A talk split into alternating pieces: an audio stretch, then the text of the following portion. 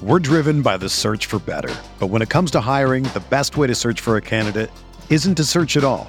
Don't search match with Indeed.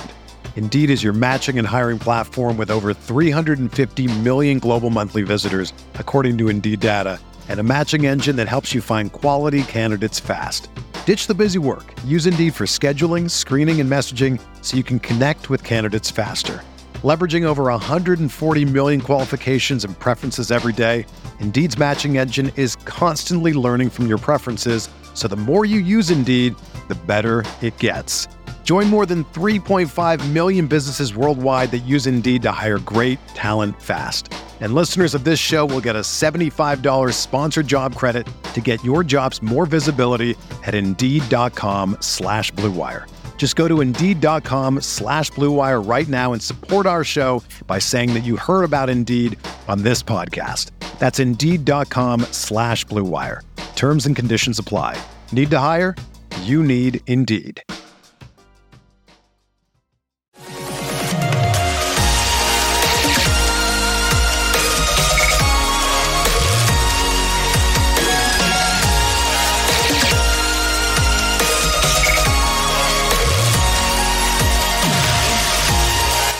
We go, episode 548 of the Al Galdi podcast. It is Wednesday, April 12th, 2023, the day after a most interesting trade in the NFL was agreed on. The Detroit Lions are trading corner Jeff Okudah to the Atlanta Falcons for a fifth round pick in the 2023 NFL Draft. The Lions took Okudah, a corner out of Ohio State, with the number three pick in the 2020 draft. The Redskins, of course, took Chase Young, an edge defender out of Ohio State, with the number two pick in the 2020 draft. Uh, neither Buckeye has had the NFL career that he has wanted to have so far. The Skins, in case you haven't heard, now are known as the Commanders. The Commanders have until May 1st to exercise the fifth year option in Chase Young's rookie contract. The option is for $17.452 million. Uh, the team potentially trading Chase has come up, although to me, now is not the time to trade Chase. The team would be trading him at a low value point. But geez, a fifth round pick. That is all that the Lions are getting for Jeff Okudah Makes you wonder what would the Commanders get in a trade of Chase Young this offseason. Hello and welcome to this Wednesday installment of the Al Galdi podcast. Speaking of player value, uh, we next segment are going to have the Bijan Robinson conversation. Yes, it is time to have that conversation. Bijan Robinson, the running back out of Texas, one of the most hyped running backs for an NFL draft in years. Uh, there are those who want the Commanders to take Bijan Robinson with their number 16 overall pick in the draft. Heck, Bijan Robinson has been mocked to the Commanders, as in mock drafted by the Commanders. He is talented, no doubt. Uh, he has the potential to be a great NFL running back. But should our Commanders, given all that we know about the positional value of running back, really, truly be open to taking Bijan Robinson in the first round of the draft? Next segment, a special guest, a running back expert, in fact, Jeremy Popielarz. Uh, he is a featured analyst for FTN Fantasy. He is terrific at breaking down NFL draft prospects. He studies players both from an X's and O's perspective and a perspective of analytics, and he's going to talk to us about Bijan Robinson. Just how good is this guy? Should the commanders be open to taking this guy? in the first round. Uh, but also, Jeremy is going to address the positional value of running back and where we are with that value in the modern NFL. And Jeremy's going to discuss what the Commanders currently have at running back and Brian Robinson Jr. and Antonio Gibson. The team already has one running back with the last name of Robinson. Does the team need a second running back with the last name of Robinson? To Bijan or not to Bijan? That is the question on this installment of the podcast. I know my answer. Uh, it is the same answer that my homie Steve Harvey gave many years ago. In fact, let's ask him right now. Steve, should the Commanders spend a first round pick on a running back even one as gifted as Bijan Robinson. Oh, hell no!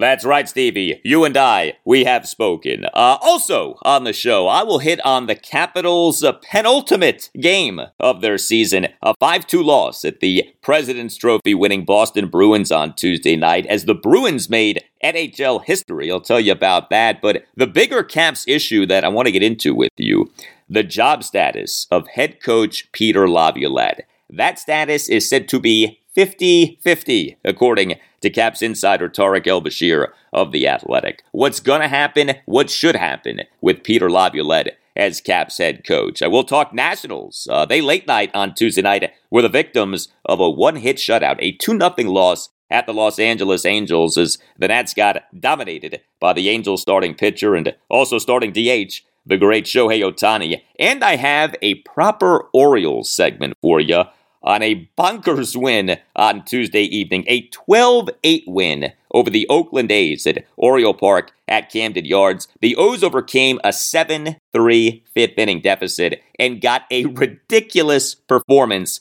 from first baseman Ryan Mountcastle. Nine RBI. He tied an Oriole single game regular season record with nine RBI. Three for four with a grand slam, a three run homer, an RBI single, and an RBI sac fly. The O's also got big games from left fielder Austin Hays and catcher Adley Rutschman, although pitcher Grayson Rodriguez did have some problems in his second major league regular season start. A lot to take in if you are an O's fan. You can tweet me at Al Galdi. You can email me, the Al Galdi podcast at yahoo.com. Lots of tweets off Tuesday's show, episode 547, which included a conversation with Howard Gutman the former United States ambassador to Belgium, a big Commanders fan. Uh, he's good friends with and a strategic advisor for billionaire Mitchell Rales, who, of course, is a key part of the group being led by Philadelphia 76ers managing partner and New Jersey Devils managing partner Josh Harris to buy the Commanders. Uh, the ambassador was tremendous in talking about Rales and what we would have in him and Josh Harris as owners of the Commanders. Tweet from Robert O'Connor. Excellent insight by Mr. Gutman. Tweet from Keith Horton. Terrific pod with Ambassador Gutman. We need more Howard. Tweet from Boonsta. I've always been all in on Bezos, but Mr. Gutman gets me pumped up for the Harris Rales group. I think it's a win win if it comes down to those two groups. Tweet from JR. The Harris Rales Magic Group sounds too good to be true. We'll get Bezos or Stevie A or Dan will somehow mess it all up. Tweet from Crab Cakes and football. Mr. Gutman makes a very compelling pitch for the Harris Rales group. I heard him once before on Mitch Rales and had been intrigued after that conversation. Tuesday's show amplified those warm feelings, and I'm fully confident our team would be in good hands. The sooner, the better. Thank you for the tweets. You know what's funny? Uh, I also, with Howard Gutman, talked about the news on Monday morning of the Commanders and Washington, D.C. having reached a settlement agreement regarding one of DC's two lawsuits against technically Pro Football Inc., uh, which is the official parent company of the Commanders. So the lawsuit had to do with season ticket deposits. Uh, this is a settlement agreement by which the team will pay a $425,000 fine to DC and will refund the remaining $200,000 in ticket deposits to fans of the team in DC. And it's just so funny to me we have become so desensitized to the controversies and scandals and investigations with our football team to where something like Washington, D.C. having sued the team barely registered. I mean, think about that. Washington, D.C. sued the football team. That settlement agreement that came out on Monday morning, the reaction was like, oh, yeah, that lawsuit okay, moving on. You know, we have become so used to the controversies and scandals and investigations that something like a lawsuit settlement agreement between the football team and the capital city of the country was not that big of a deal. The abnormal has become normal to us. And so, if nothing else, you would like to think that whoever ends up buying the team will prove to be an owner with whom the abnormal gets back to being abnormal, and that a new, more normal normal sets in. the controversies and scandals and investigations and lawsuits and dysfunction and everything else, uh, the time has long since passed for those things to stop. But it's just amazing to me. Like when you take a step back and you take stock and you really think about where we are with our team and all that has happened with our team, uh, it is amazing. A lawsuit settlement agreement between the capital city of the country and an NFL team, in theory, that's a big deal. But for us, that was just Monday. you know, that's where we are. Well, no matter what day it is, uh, the day is a good day to get yourself some Shady Rays sunglasses because Shady Rays is offering a great deal to listeners of the Al Galdi podcast 50% off two or more pairs of polarized sunglasses at shadyrays.com. Go to shadyrays.com and use the promo code Al Galdi. Shady Rays sunglasses. They look good, they feel good. Shady Rays is an independent sunglasses company that offers a world class product that's affordable and durable with clear optics for whatever you're doing outside. And Shady Rays offers the most insane protection in all of eyewear. Every pair of sunglasses is backed by lost and broken replacements, meaning that if you lose or break your pair of sunglasses, even on day one, Shady Rays will send you a brand new pair of sunglasses. No questions asked. Wear your Shady Rays with confidence because Shady Rays has your back long after your purchase. Here's a special offer for listeners of the Al Galdi podcast. Go to shadyrays.com and use the code Al Galdi for 50% off two or more pairs of polarized sunglasses. Yeah, 50% off two or more pairs of polarized sunglasses. If you don't love them, you can exchange them for sunglasses that you do love, or you can return your sunglasses for a full refund within 30 days. There's no risk when you shop with Shady Rays. Shady Rays always has your back. Go to shadyrays.com and use the code Al Galdi for 50% off two or more pairs of polarized sunglasses. If you have been thinking about getting new sunglasses, now is the time. And Shady Rays is the way. Try for yourself the shades rated five stars by over 200,000 people. That's shadyrays.com and use the code ALGALDI for 50% off two or more pairs of polarized sunglasses. Also, Shady Rays has done some great work, has donated over 20 million meals to fight hunger with Feeding America. Shady Rays, look good and feel good. We're driven by the search for better. But when it comes to hiring, the best way to search for a candidate isn't to search at all. Don't search match with Indeed. Indeed is your matching and hiring platform with over 350 million global monthly visitors, according to Indeed data, and a matching engine that helps you find quality candidates fast. Ditch the busy work. Use Indeed for scheduling, screening, and messaging so you can connect with candidates faster. Leveraging over 140 million qualifications and preferences every day, Indeed's matching engine is constantly learning from your preferences, so the more you use Indeed, the better it gets. Join more than 3.5 million businesses worldwide that use Indeed to hire great talent fast. And listeners of this show will get a $75 sponsored job credit to get your jobs more visibility at Indeed.com slash BlueWire. Just go to Indeed.com slash BlueWire right now and support our show by saying that you heard about Indeed on this podcast.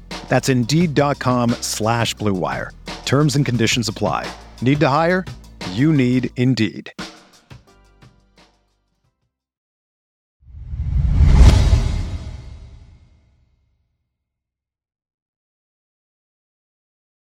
Well, the first round of the 2023 NFL Draft is on Thursday night, April 27th. Uh, the Commanders have the number 16 overall pick in that 2023 draft. There are many players who have been talked about as potentially being taken by the Commanders with that number 16 overall pick, to say nothing of the prospect of the team trading down or trading up in the first round, but perhaps no potential selection for the Commanders with that number 16 overall pick is more controversial than the potential selection of Texas running back Bijan Robinson. Uh, as you probably know, I am a big believer in the draft philosophy of a best player available, aka BPA.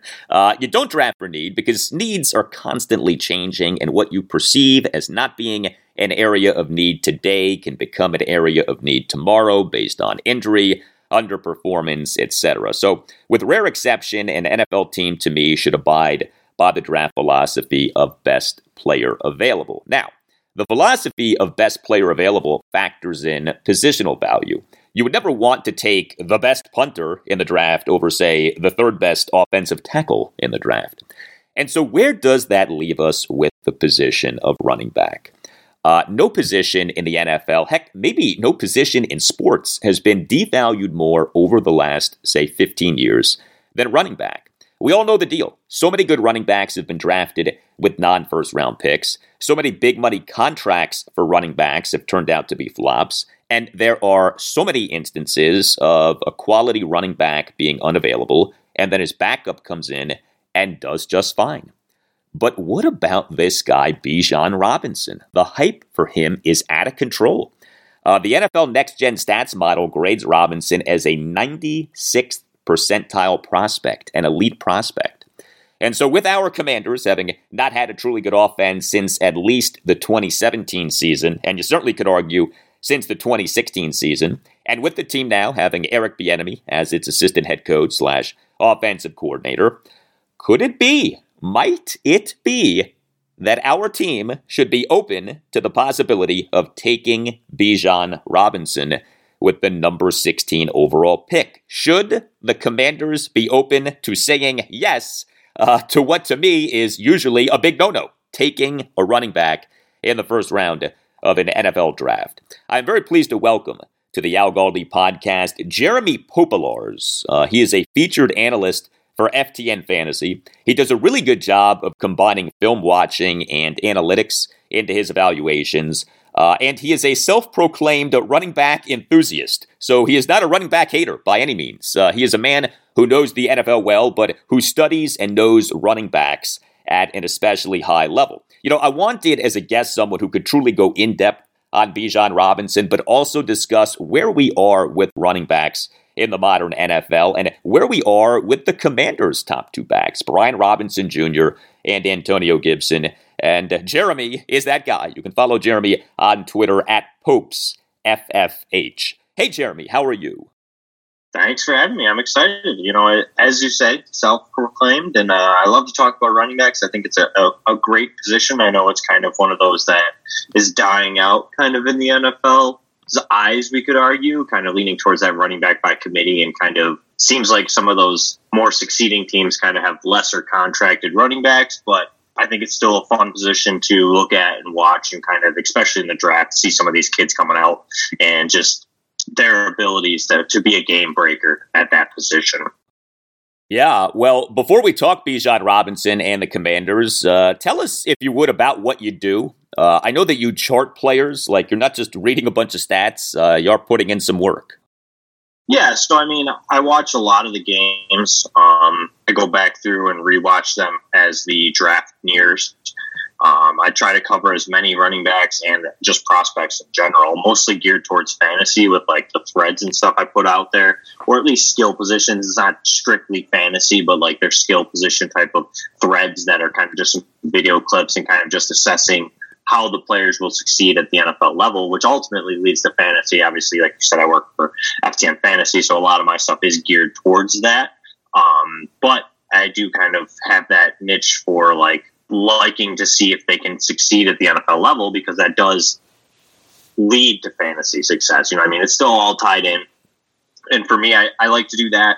I look at a lot of the advanced stats, stuff like that, whether we use Pro Football Focus is one of the better ones for um, college football advanced stats when it comes to stuff like missed tackles, forced, etc. Um, and then I also like to just obviously, you know, your base stats, stuff like that but it's just kind of trying to make a perfect marriage as much as I can to what you see on film to what the numbers are because you'll see sometimes some players run some quick 40 times and you're like, oh, that guy's got to be fast. Well, you turn on the tape and you watch him and he doesn't play that fast because sometimes it's a, whether it's processing or just the offensive line or it's something that he's doing that it doesn't allow him to play at say that 4-4 speed that he runs versus a guy that might run a 4-5 that looks like he runs a 4 4 on tape. So I feel like there's a, a good way to, to kind of marriage those two things together versus really leaning heavily on either side. You mentioned the prospect threads that you put out. Uh, you on Monday morning on Twitter put out a prospect thread on Bijan Robinson, so he is fresh in your mind. Uh, let's start with this: Is he the truly special running back prospect who he is being made out to be? I think so. I think with Bijan, he is arguably, like you said, a lot of people have made it out to be that he is one of the better prospects since Saquon Barkley, and I would agree 100% with that. I think that him and Barkley as a prospect coming out are very similar. Um, there's some things that Bijan does a little better than what Barkley did. There's some things Barkley did better than what Bijan did as far as entering the NFL. But Bijan is definitely the best prospect we've seen since Barkley. I think that he has a great ability with his size and speed combination, as well as like his speed is also quick. Like he does very well laterally. He does very well off schedule, we'll say, off of a run, you know, and opposed to hitting the, the direct hole he's supposed to hit or the left side of the line. He does very well at finding those holes on the cutback type of stuff, as well as once he's in the hole, being able to laterally make guys miss uh, are just sometimes you watch it and you go, wow, like how did he just do that? So Bijan gives you a lot of those wow moments at the collegiate level. And that's something that you'd like to see, and that's what makes these guys kind of truly special versus guys that just are able to hit a hole and run 40 yards. Yeah, it looks fun on tape, but if you're not being forced to do much, you know, a lot of collegiate athletes can kind of run for 30, 40 yards if they're given real good blocking, where Bijan kind of gave us everything we wanted to see. He gave us some of those plays as well as plays where he just created out of pretty much nothing. So for me, I think Bijan is completely and totally worth the hype he may be getting a little bit overhyped, but I don't think that he's going to be a complete disappointment. He might disappoint some if they think that he's going to come in and be like, you know, a 1500 yard guy in year one. And it could happen. I'm not going to say it won't, but it really depends on probably where he lands and stuff like that as far as his opportunity share goes. But he's a guy that's definitely going to probably take over the backfield by midseason, in my opinion, no matter where he goes. Is there anything about Bijan Robinson as a prospect that is cause for concern that makes you wonder if he'll be a bust, or is Bijan bust proof? I would say, I mean, overall, I mean, he was asked to do a lot more than some like college kids were as in the passing game. I think that that's something that isn't too concerning, but he wasn't asked necessarily, and I don't think he will at the NFL level, but he didn't wasn't asked to run like a ton of complicated routes. He ran kind of simpler routes. So you could argue that maybe there's a little bit, as well as he was such a playmaker. He wasn't asked to pass block a lot. He wasn't in on third downs if you watch a lot of Texas games, um, because there's another athlete coming out that's very good in Roschon Johnson. And Roschon Johnson is an absolute tank when it came to pass blocking and being there on third downs. So he drew a lot of third down snaps in comparison to Bijan Robinson. So we haven't seen a ton from Robinson as far as a pass blocking running back goes, but he's so talented that I think no matter where team he goes to, you'll see a lot of two running back sets possibly on third down, or maybe they leave the tight end in and leak him out as far as the pass blocking protection goes and use him more as a weapon on that third down. But we don't see a lot of that from him. So, I mean, you could argue that maybe he'll get some of that Antonio Gibson, which you guys are familiar with, treatment as far as like maybe not seeing as much work because he's not successful in, in the pass blocking game. So that's a little bit of a concern, as well as sometimes there's some plays and it's far and few in between, but sometimes he doesn't necessarily run with the pad level behind him. You know, like sometimes you see him get stood up here and there. Usually it happens when he kind of strings a couple moves together. By the time that second tackler gets there, the third tackler they're kind of almost driving backwards at times. It's not often, like I said, it's something that we're just really splitting hairs here just because he is so good. But I would say maybe that, and maybe sometimes he's he has the ability of a quick acceleration. So you'll see sometimes he does kind of come to a complete stop, and that works really well at the collegiate level because not every athlete is as good as they are at the NFL level. So that could be something that we see a little bit. Um, that was a similar knock to Barkley because these guys are so talented at the collegiate level that they're able to do that, lean heavily on their athleticism and their abilities to kind of make plays out of nothing. Where at the NFL level, you know, you're getting linebackers, DBs that are just as fast or just as talented, and it kind of causes them to not necessarily be able to pick up those easy runs because they're looking to break the 50 yarder. Now, again, we're splitting hairs. We saw Barkley come in with kind of, like I said, some of the same knocks as far as like that start stop, kind of a little bit over the happy feet style. And like Barkley came in and was electric in year one. So we're really splitting hairs here. So I don't think that they're going to be that, but those would be maybe my causes for concern when it comes to Bijan Robinson. We're talking with Jeremy Popielarz, featured analyst for FTN Fantasy, about Texas running back Bijan Robinson and whether the Commanders should be open to taking him with their number 16 overall pick in the 2023 NFL Draft. All right, so we have established that Bijan Robinson is a special prospect. Uh, now to the issue of the positional value of running back and whether a team in today's NFL should spend a first round pick on a back. What say you? I always think that the first round running backs are more so a luxury pick. And I think that it comes down to a team that maybe normally late in the draft, you know, we saw it with the Chiefs when they took CEH. We saw it with the Steelers with Najee Harris, the Jags with ETN. A lot of those are either they have an extra first round pick or it's kind of a team that is fairly close to kind of being a real true Super Bowl contender and wants to get a playmaker who is cap friendly. You know, like the, the cost of a rookie is always better. You know, the NFL at this point, we've talked about it, and it's always all over there as far as, hey, let's get these teams, let's get a rookie quarterback, let's get them on a cheap deal, surround them with a ton of talent, and that's how we can make a Super Bowl push. We're seeing it. You know, the Bills did it, the Bengals did it, the Chiefs did it, the Eagles are doing it currently with Hurts. Like, that's kind of the mold, and it can be said the same way with the running back position. You know, like we've seen I don't remember it, was a while back now, but I do remember seeing somebody had posted something on Twitter a while back of just saying like the last Super Bowl winners. I don't even think have had a running back that was getting paid over like two million dollars on their yearly base cap hit salary. So it kind of seems like that devaluation is there because it seems like that's the successful mold is, you know, getting that quarterback, getting some playmakers and not necessarily having to pay these running backs because you're leaning on your quarterback. So it's a hard thing to push towards to take one in the first round, but I don't hate it when it's a luxury pick. Like, for example, I think the Eagles will be looking for one this year. You know, the Eagles are a pretty well rounded team.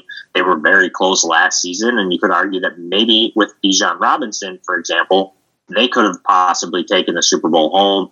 And so, in that instance, yes, I don't hate it, but I'm not sold on them being a top 10 pick. You know what I mean? I'm kind of past that.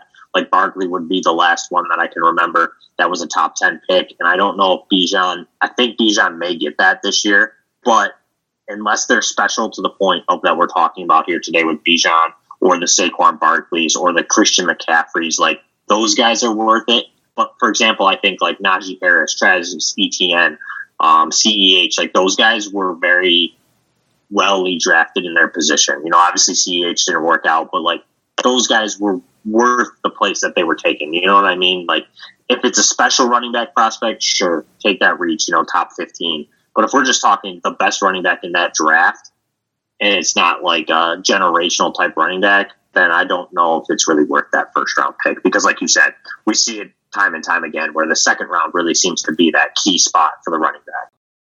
Would you say that generally speaking, how a running back does in the NFL is as much about, and maybe even most about, his offensive line? That as long as the back is at a certain level of ability, the back can do well if the offensive line is good. I think that's a really good point, and I think it's something that goes underrated. I would say, and we've seen it. You know, like Barkley has been a great running back, and he went into the Giants and not haven't had the best offensive line play, and he's kind of struggled from time to time. Obviously, he had an ACL injury and other injuries along with that, but we've seen him struggle at times. You know, we've seen Henry struggle at times when he isn't getting the blocking. So, yes, there are these special guys who can make plays happen, but it's much harder when the offensive line isn't there. And then we have seen guys who are, we'll say, subpar athletes to the NFL standards. Um, most example, obviously, I'm a Bills fan, so for me, it's easy to go to like Devin Singletary, you know, an under like athletic type of player that's not great, but I mean, he was serviceable. He did well. I mean, I, I wouldn't say he was knocking everybody's boots down, but like he was usable. He was viable. He stepped in. They didn't have the best offensive line play, but they got the job done just because of a pure systematic scheme.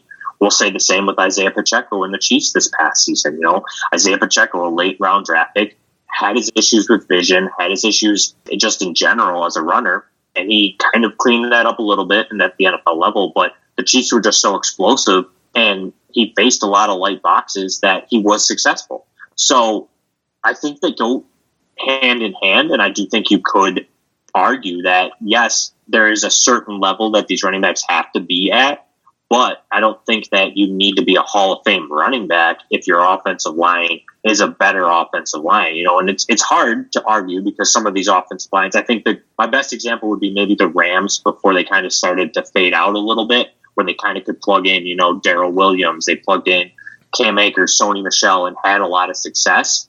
Um, maybe the 49ers before they got McCaffrey, same thing. You know, we're kind of seeing where that, and right now maybe the Dolphins, you know, where they're kind of rotating through those types of mid-level running backs and still finding success in the run game as opposed to going after, you know, like a workhorse like Jacobs or Austin Ekeler or Barkley or Jonathan Taylor, and they're making it work. So I think it can work both ways. Do you know what I mean?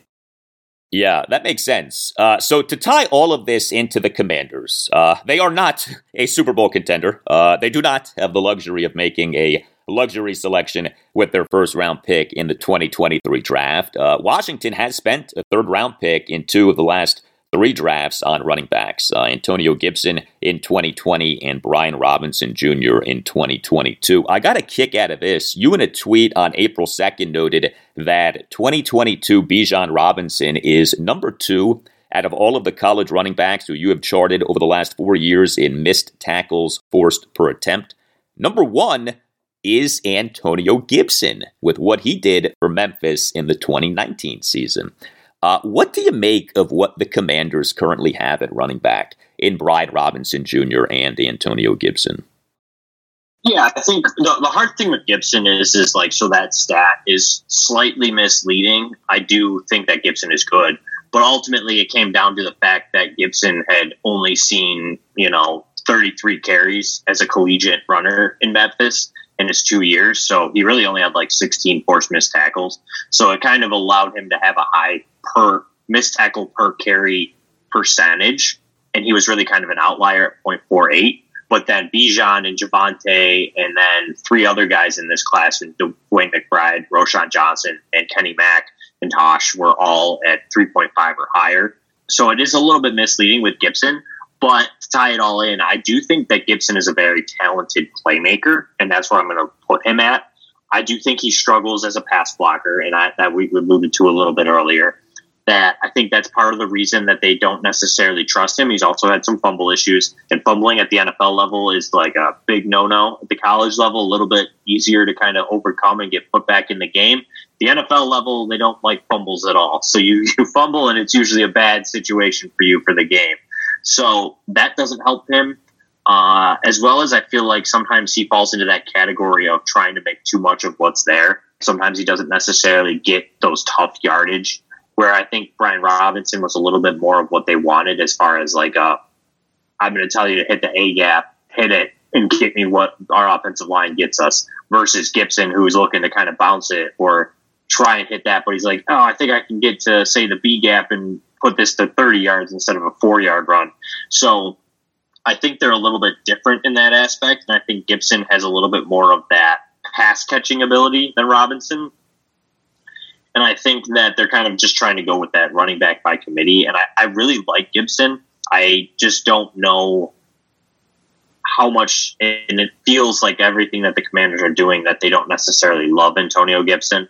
And I would expect to see Antonio Gibson in a little bit more of a limited role in 2023 for you guys, as opposed to Brian Robinson, who I think gets a little bit more run just because I feel like they liked Brian Robinson, and obviously we had heard about the unfortunate injury that he had sustained off the field, and that kind of really derailed what could have been a really big rookie season for him because they were already ready to kind of give him the reins week one prior to that injury, and then Gibson was able to kind of work his way back in due to that injury.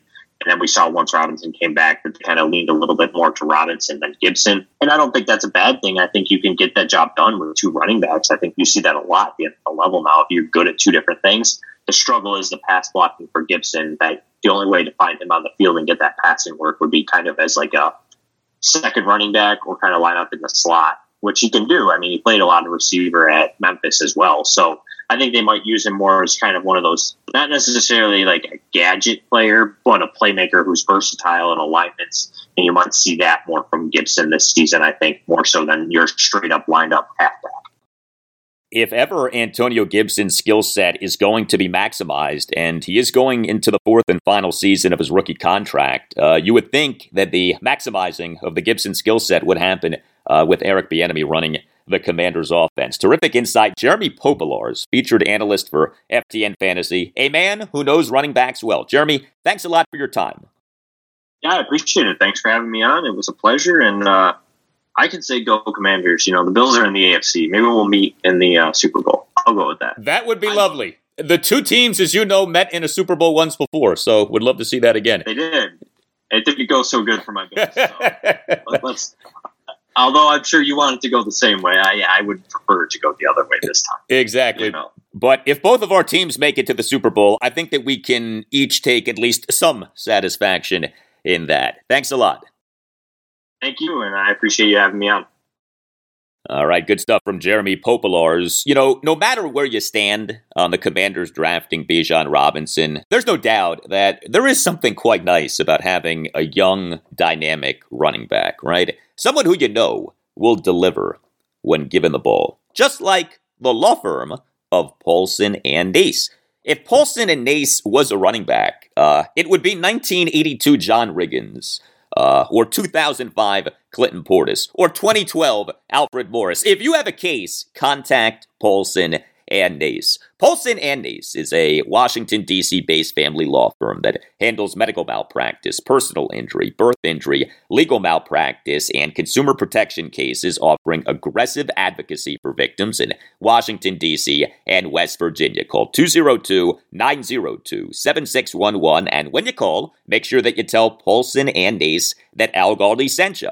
Paulson and Nace fights for victims of all kinds of situations, including victims of errors made during diagnosis, during surgery, or with medication, victims of injuries caused by dangerous medications or medical devices, as well as defective auto parts, victims of accidents involving cars, trucks, bikes, or motorcycles, victims of deceptive trade practices and false advertising, heck, victims of shady lawyers. If your attorney acts in bad faith, is unethical in his or her counsel, or is negligent in his or her work, you could have a claim for legal malpractice. Paulson and Nace has represented corporate clients throughout the region. If you have a case, contact Paulson and Nace. If you feel that you've been wronged, if you think that you've been wronged but aren't sure, call Paulson and Nace and schedule a no obligation appointment. Call 202 902 7611. That's 202 902 7611. And when you call, make sure that you tell Paulson and Nace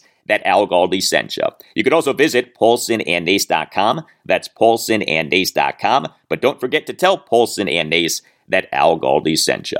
Paulson and Nace, if you have a case, contact Paulson and Nace.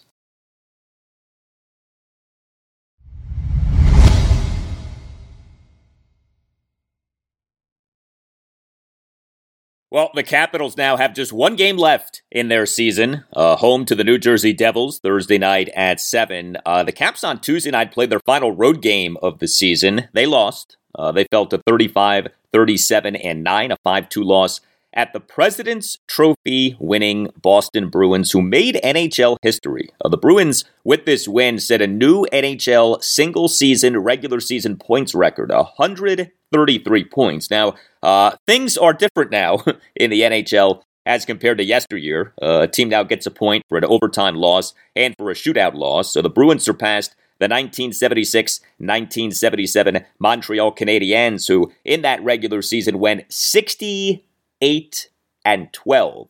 68 and 12, with the 12 standing for ties. So there is a difference between getting a point for a non regulation loss and not getting a point for a non regulation loss. Uh, but still, the Bruins are an absolute powerhouse, and former Caps winger Garnett Hathaway, uh, he had one of the Bruins' five goals in this game. The Caps on Tuesday night, again, were without a lot of key players. Uh, winger Alex Ovechkin did not play for a third consecutive game due to an upper body injury. Also remaining out for the Caps center Nic Dowd due to an upper body injury. Uh, winger TJ Oshie due to an upper body injury. He's done for the season. Uh, winger Anthony Mantha due to a lower body injury. Defenseman Trevor Van Riemsdyk due to an upper body injury. Uh, wingers Connor Brown and Carl Hagelin remain out. And the Caps during the game lost their goaltender. Uh, Charlie Lindgren was the Caps starting goaltender. He stopped 33 of the 36 shots on goal that he faced, including at one point in the third period losing his blocker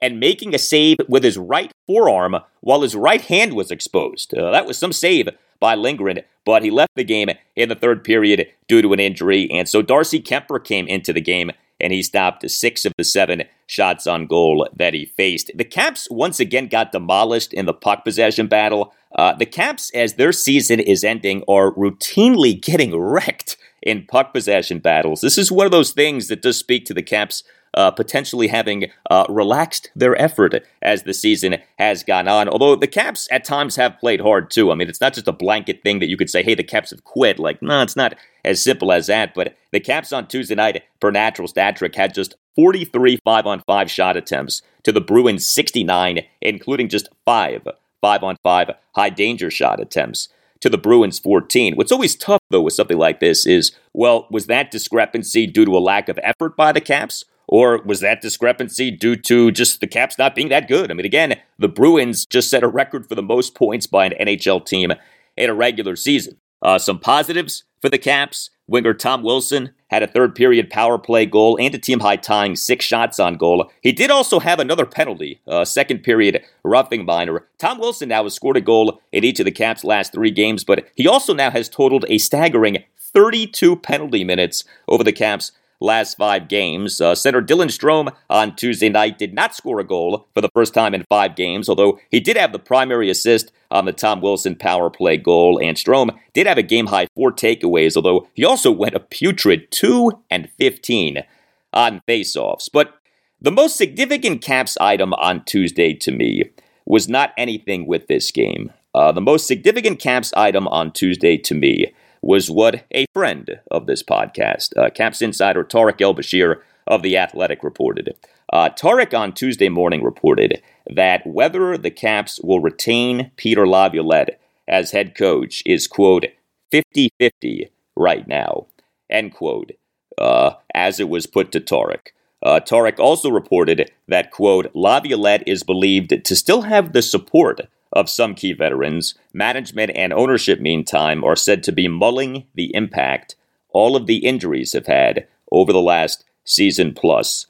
End quote. Uh, we know that the Caps are attempting a retool as opposed to a rebuild. Uh, that certainly was the thinking with their sell off prior to the March 3rd NHL trade deadline. But whether the retool should move forward with Peter Laviolette as Caps head coach is tricky. This is Laviolette's third season as Caps head coach. Uh, unlike the Wizards, uh, the Caps do have a legitimate excuse of injury for this season, and also dealt with a lot in the way of injury last season, in which the Caps did make the Stanley Cup playoffs. But when we talk about the reasons for why the Caps are missing the Stanley Cup playoffs this season for the first time in nine seasons, I don't think that it's wrong to bring up injuries, uh, maybe even as the number one reason. I mean, how about this? Going into Monday night's 5 2 win over the New York Islanders at Capital One Arena, the Caps had their most man games lost in a regular season since the 1998 1999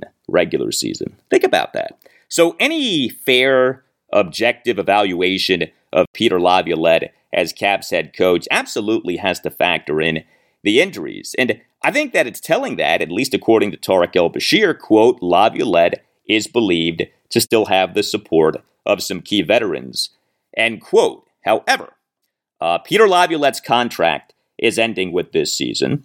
Uh, the Caps with Laviolette as head coach have gotten worse each season in terms of regular season points percentage. Uh, the Caps in each of Laviolette's first two seasons as Caps head coach were eliminated in the first round of the Stanley Cup playoffs. And the Caps, with Laviolette as head coach, have not done a good enough job of developing younger players, and in fact, at times have turned off younger players. Uh, see defenseman Jonas Siegenthaler, who asked to be traded. The Caps traded him to the New Jersey Devils in April 2021, and Siegenthaler has blossomed with the Devils. If the Caps are going to get away with a retool as opposed to a rebuild, they need to get better at developing younger players. And that, of course, includes being more willing to play younger players. And if this is an issue with Laviolette, uh, then that is a problem. But exactly like how anti playing younger players he is, is hard to say. But the Caps came into this NHL season as a very old team. I mentioned the injuries. At least some of that is due to the age of the team, right? Uh, the team needs to get younger in order to get better. And a big decision for the man who runs Capitals hockey operations, the senior vice president and general manager Brian MacLellan, is whether Peter Laviolette is the right head coach for this movement to get younger.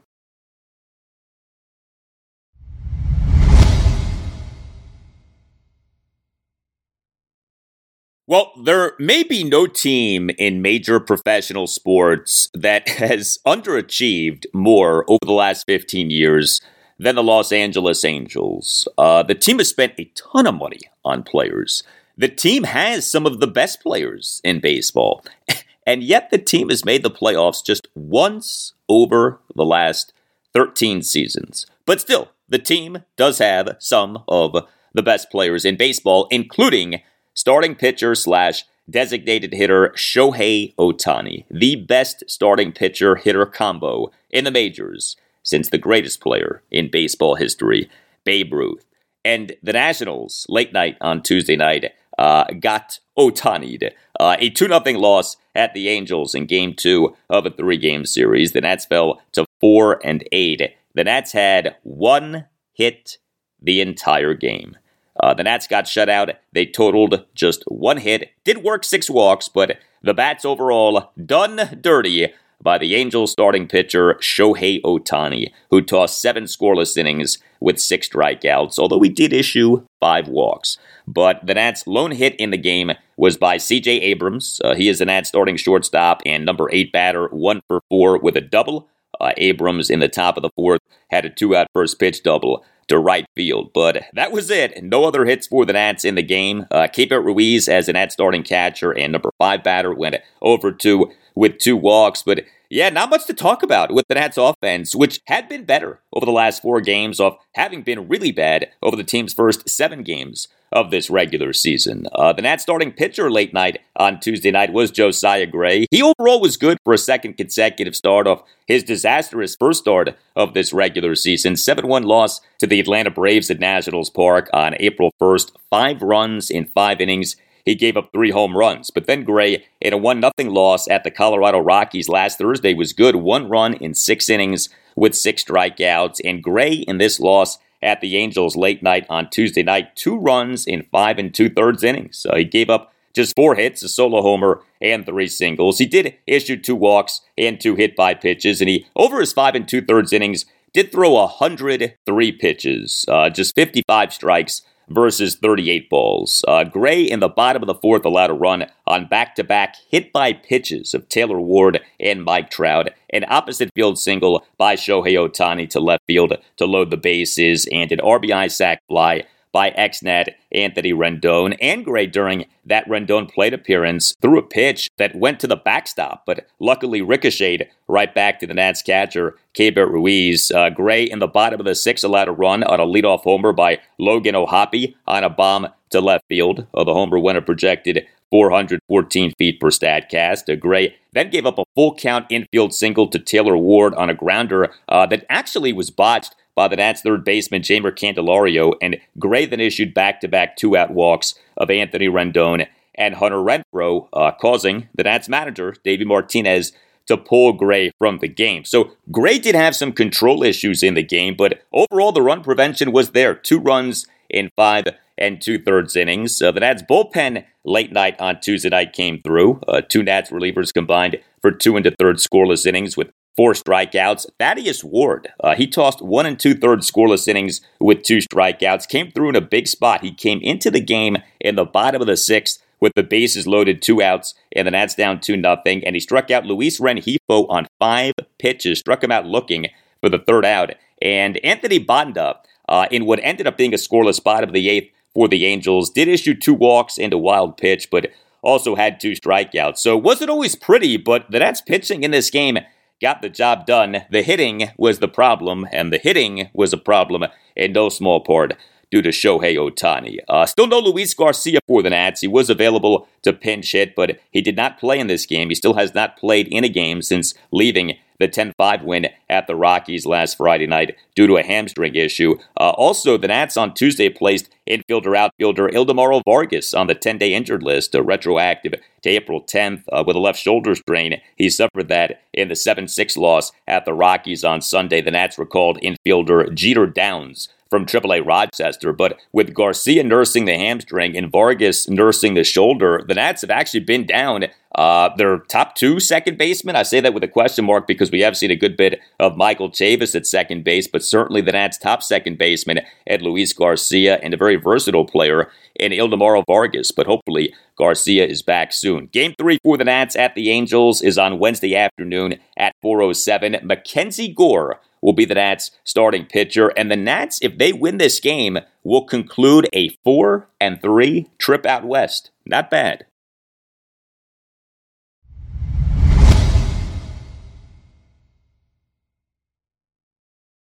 Well, what a wild win for the Orioles on Tuesday evening. In what already has been a wild regular season, we got another wild game on Tuesday evening. The O's improved to 6 and 5 with a 12 8 win over the Oakland A's at Oriole Park at Camden Yards in game two of a four game series as the O's overcame a 7 3 fifth inning deficit. The Birds rallied, and the Birds, Joe Angel, were back in the win column. And the Orioles again in the win column. Yes, Joe, the win column. Uh, man, the O's have played some whacked out games so far. Uh, this game on Tuesday evening, the latest whacked out affair, and it featured an amazing performance by Ryan Mountcastle. Ryan Mountcastle on Tuesday evening, as the Orioles starting first baseman and number three batter, had nine RBI. Yes, nine runs batted in. Uh, Mountcastle became just the third Orioles player ever with a regular season game in which he had at least nine RBI. Uh, he joined Eddie Murray, who had his nine RBI regular season game on August 26, 1985, and joined Jim Gentile, who had his nine RBI regular season game on May 9, 1961. Uh, Mountcastle on Tuesday evening, three for four with a grand slam, a three run homer, an RBI single, and an RBI sac fly. And the two homers were tremendous. Uh, Mountcastle in an Orioles three run fifth, a three run homer to center field to cut the Orioles deficit to 7 6. The homer went a projected 417 feet per StatCast.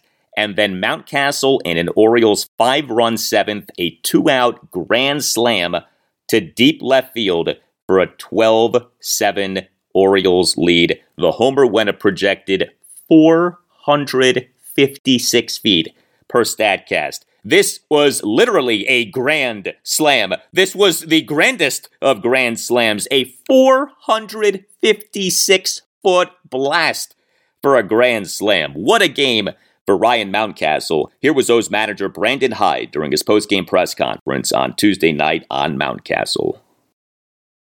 He swung the bats really well in spring training and looked like a, for me um, was a much more mature hitter this spring, and he's carried it into the season.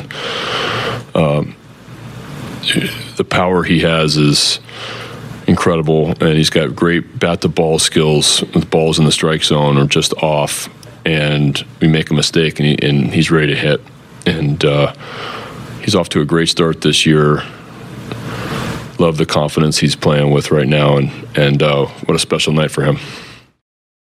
Yes, it was. Ryan Mountcastle now for this regular season, number one in the majors in RBI with 18.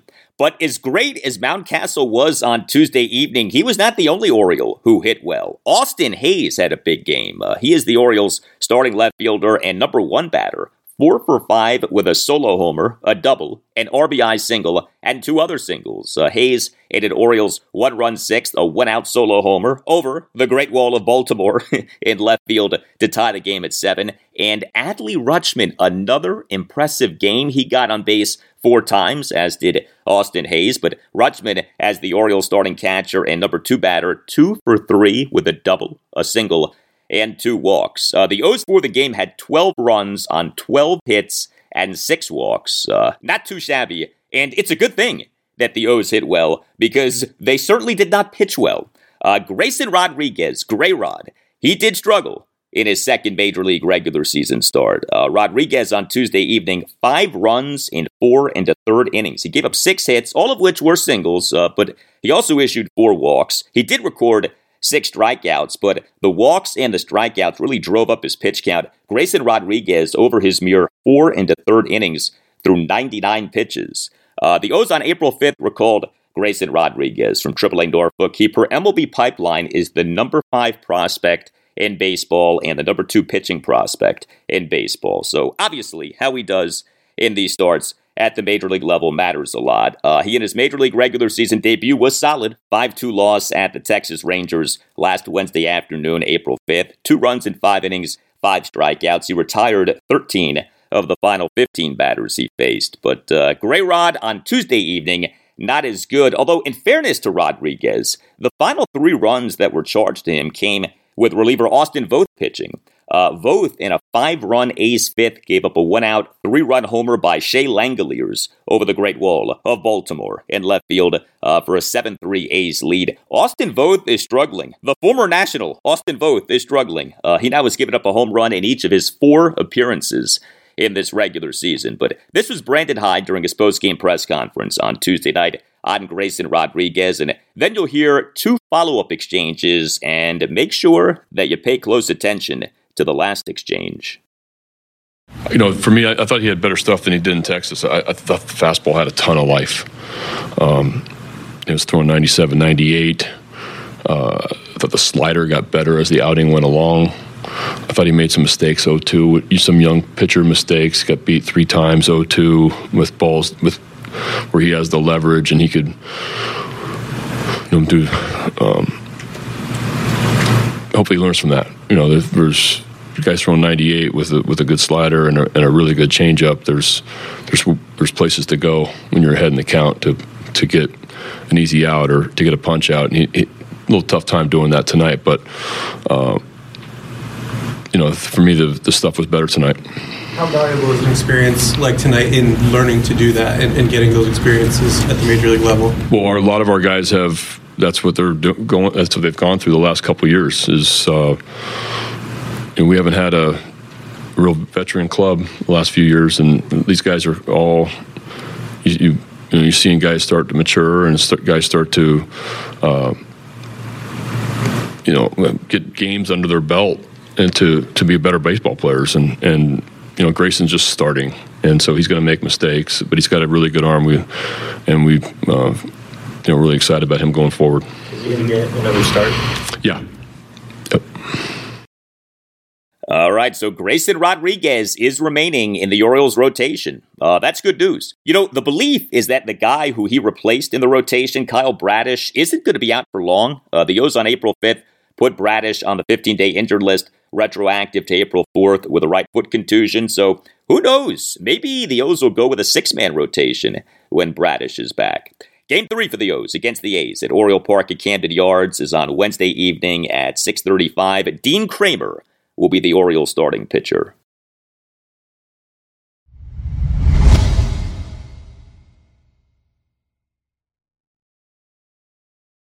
And that will do it for you and me for now. Keep the feedback coming. You can tweet me at Al Galdi. You can email me, the Al Galdi podcast at yahoo.com. Thursday's show, episode 549, will feature plenty on the Commanders. Also, we'll talk Nationals and Orioles. The Nats are at the Los Angeles Angels on Wednesday afternoon at 4:07 to conclude a three-game series. The O's are home to the Oakland A's on Wednesday evening at 6:35 for Game Three of a four-game series. Have a great rest of your Wednesday, and I'll talk to you on Thursday.